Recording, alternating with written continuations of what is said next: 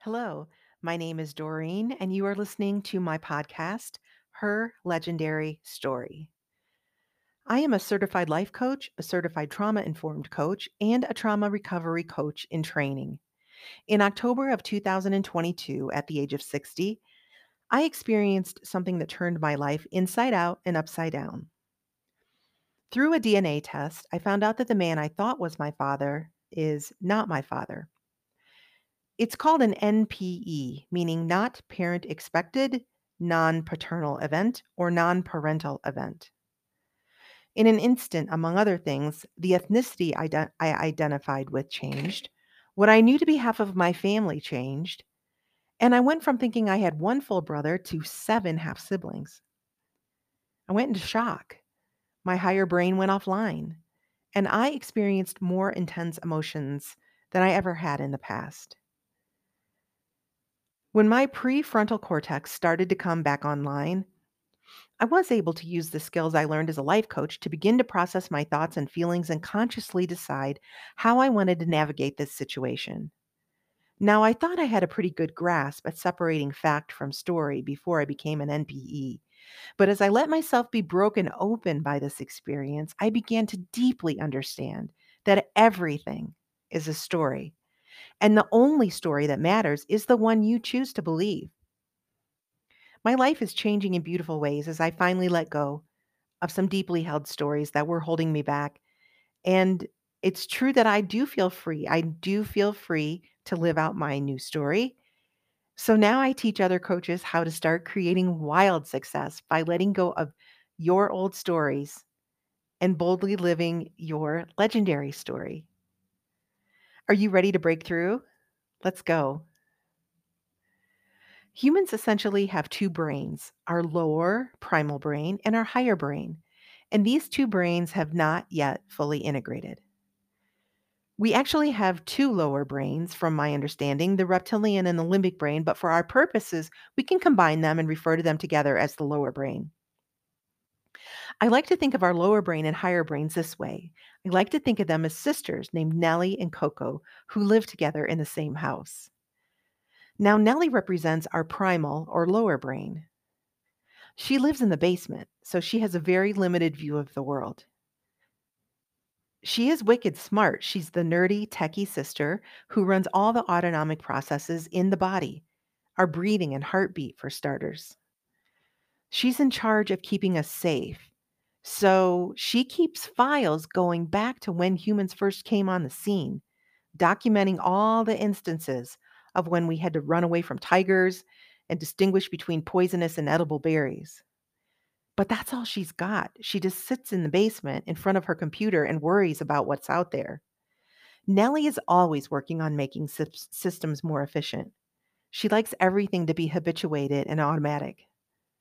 Nelly is like Coco's big sister who came of age before the modern world came to be the way it is today.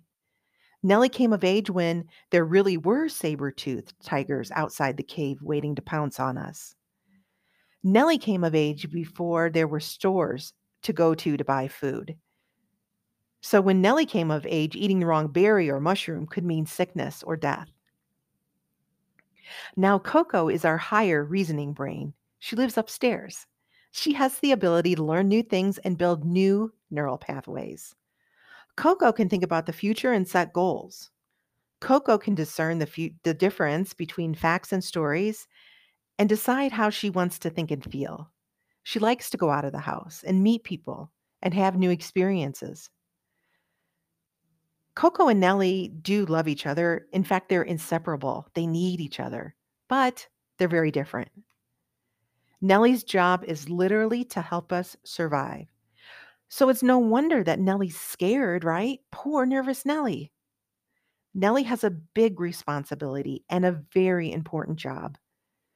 But not only has Nelly never gone out of the basement, she can't leave the basement because her job requires her to stay on her computer and keep everything in the body running.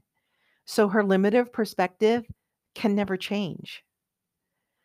So Nelly Brain really likes it when we sit in front of the TV under a cozy blanket rather than going out and meeting people and telling them about our business. Because to our Nelly Brain, staying home means staying safe. It's our Coco brain, like I said, who has the ability to plan. And it's Coco or our higher brain that we want to be in charge when we make decisions instead of Nelly brain. Coco has our best interests in mind because Coco wants us, again, to go out in the world and go on new adventures. That's one reason why being aware of our stories and how they are impacting our life is so powerful. We're not even aware of some of our most deeply held stories. And Nelly likes it that way. Nelly's constantly hiding away those stories in the basement in the hope that we won't come and try to find them and clean them out.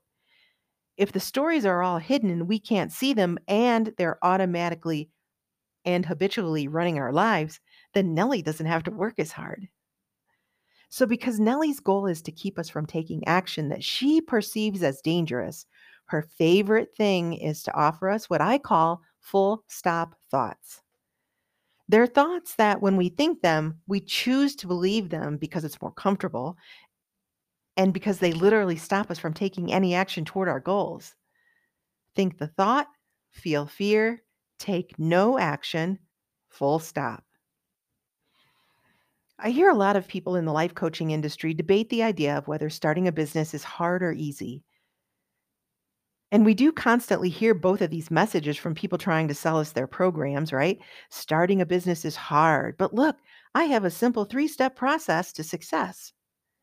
And then somebody else will tell us that starting a business is easy. Look, I'm at the beach doing business on my laptop. I will show you how. I started writing this episode before my mentor, Brooke Castillo, published a podcast episode called Success is Hard. I really appreciated what she had to say because she talked about the fact that people have accused her of making her business success look too easy. And she said she is going to share more about how it is hard in the future in case she hasn't been talking about that part enough. I like that. That's transparent to me. It makes sense.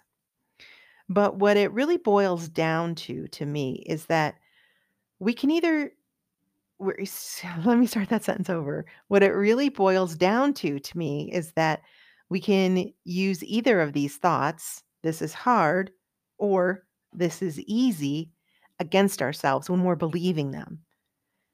And that begins to give us insight that they are both just stories.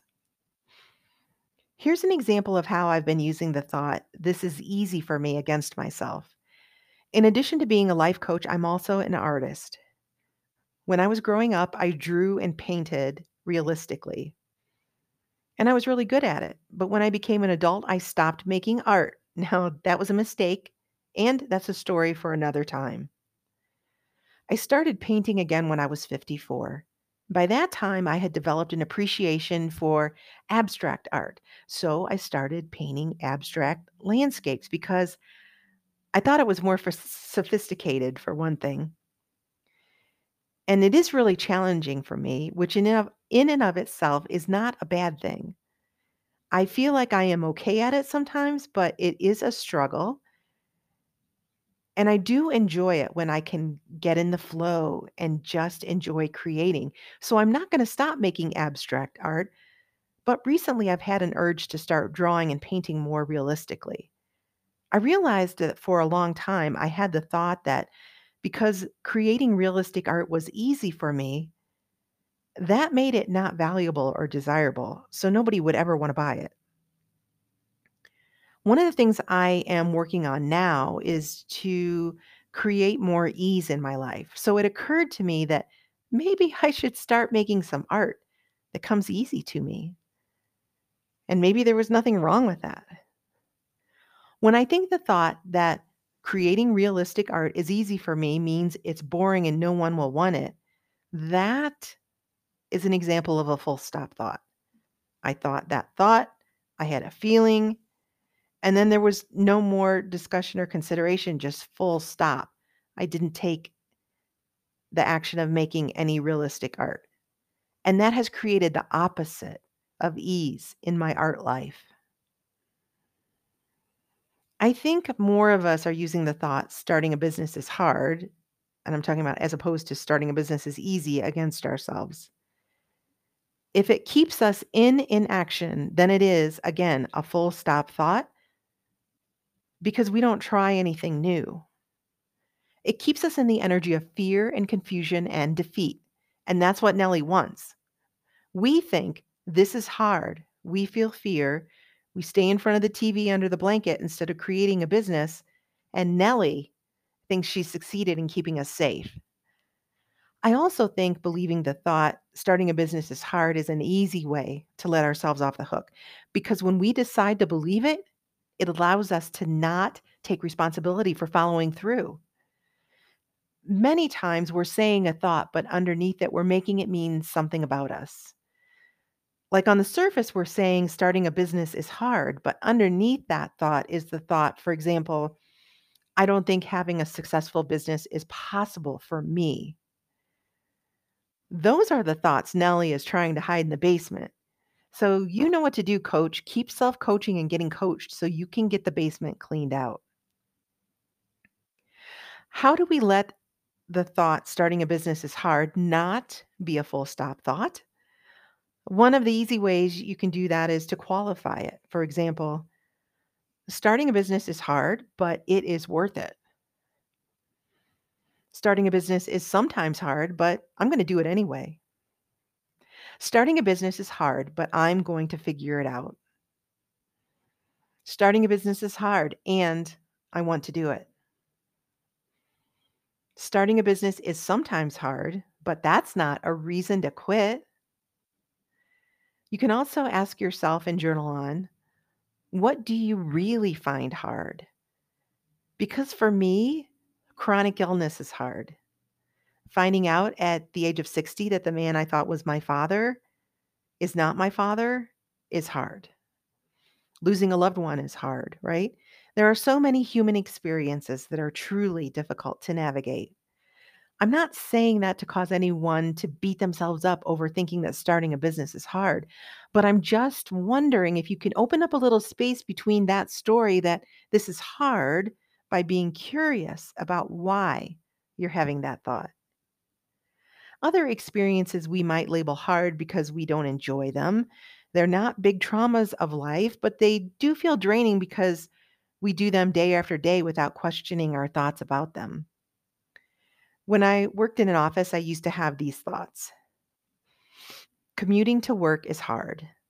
Sitting in a beige cubicle all day is hard. Working in a windowless office and not being able to see daylight is hard. Now notice there, I those things I chose to let me start over. Notice there, I was saying those things as if going to an office was something that was happening to me without my consent. The truth is, I chose to do that because I wanted to be able to pay my bills. It may not have been my dream job at the time, but it got me financially through. And looking back, I'm glad I kept going.